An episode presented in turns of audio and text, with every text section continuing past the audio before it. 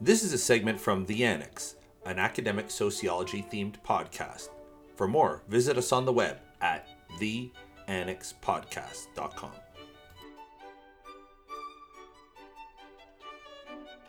this uh, thread floating around Twitter from Reddit. I read it and it was just very funny. And I, I view it as like an unreliable narrator type thing because the person providing the perspective, it's uh, you kind of read it and you're like, oh my God, this is, uh, I take the opposite perspective. And in fact, the, the link I saw summarized it as awesome husband saves boring party.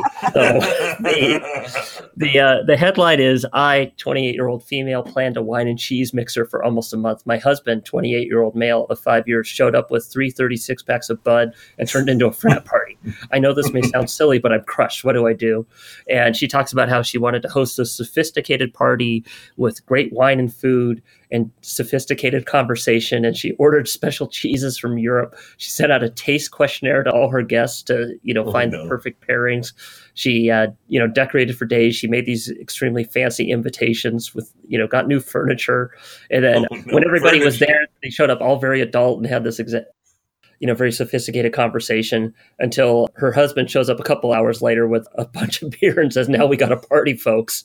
And then everyone seemed to be having fun with her husband, and she went to the bedroom and cried that people weren't having her uh, imported cheese in. Oh my. So, uh, you guys want to react to that? I'll tell you why I thought that was worth uh, talking yeah, about. Yeah, so first of all. I would not have gone Yeah. to that party in the first place unless I was there for moral support because I was afraid it would fail.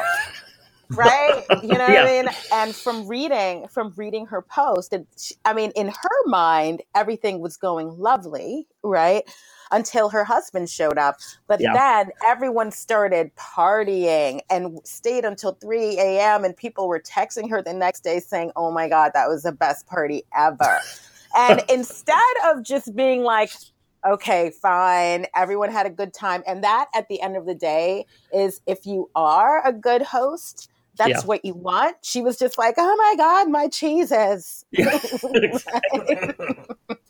Becky, you want, you want to chime in on this one, Becky? Yeah, she's taking a nap she, she, she's chastising Ed for bringing uh, beer to her wine and cheese party. So, I, uh, on some level, yeah. I could feel I could feel for someone in that situation. She wanted a fancy party. She wanted a, a wine and cheese, and she wanted it to be classy. I guess, and, and her husband ruined the fantasy. maybe it's because she's 28 Yeah. right you know i'll give her five more years and she'll be like you know what life is too short yeah. you know yeah. I thought it was interesting, and she obviously has this idea of like, here's the script I need to follow. And she's less interested in uh-huh. having a good time or definitely in her guests having a good time. And almost she wants to cast them in a part, right? Like Leslie, you said, I would only go to this party out of a sense of obligation. It, it sounds almost like this woman's, if you were this woman's friend, you would go to her party in the same way that you would go to her community theater performance, you know, not because you thought it would be more entertaining than you know turning on Netflix, but as a show of personal support. And she's somehow Mm. misinterpreted that as people having a good time or like something that people have to do out of a sense of you know obligation. Anyway, it's just kind of interesting. Like we always talk about cultural capital and that sort of thing, and it's kind of entertaining to see it fail in some ways and and see how it's it's an effort for people. it's a very Goffman take on it, right? Like she had a fantasy, and it's almost Yeah. as if everybody who was coming in was like a role player in that fantasy. yeah exactly. As I mentioned to you all earlier, I was like, Yeah. it's also very Dave Chappelle-ish, right? If you remember the? Chappelle show and he had that skit when keeping it real goes wrong, right? Yeah, I was viewing it almost like if you took Charlotte from Sex and the City and you put her in the middle of, you know, a Will Ferrell comedy.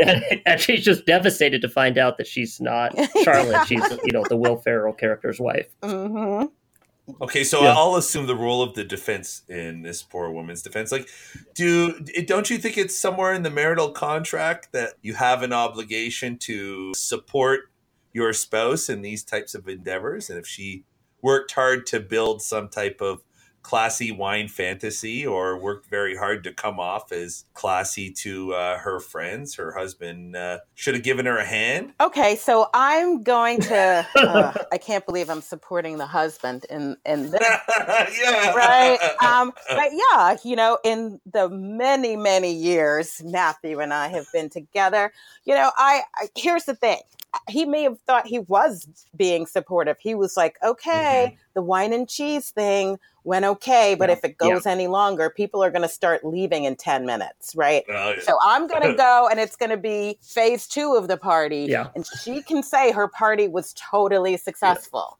right? Oh, he's like, I'm going to amp up this party. Exactly. That's he was turbocharging. Yeah, it. and he was like, and everyone's going to walk away and say, "Oh my god, that was the best party ever," and he was right, which they did, and which annoyed her even more. because It wasn't her party anymore, right? right? Not, people, uh, yeah. it didn't matter if people had fun. It mattered that they people uh, enjoyed her staged performance yeah and so i'm gonna come and i want to defend her too actually because and i might say something very goffman but isn't everything we do a performance right so she has this party she wants to do it we do sports because we want to be the cool you know we want to do the best shot or whatever. We do our jobs. I don't know everything we do is a little bit like that. We have ideas about what we want what we don't want. So this is just it just happened that what she wanted is something that um, other people don't want. oh, and so yet again, I feel like I need to I need to support her husband here. He was like, "Babe, this is not what people want, but I'm too afraid to say this to your face." So I'm going to give them what they want. And in some ways, you can still think of yourself as being a success, right? It was yeah. her party after all. Mm-hmm.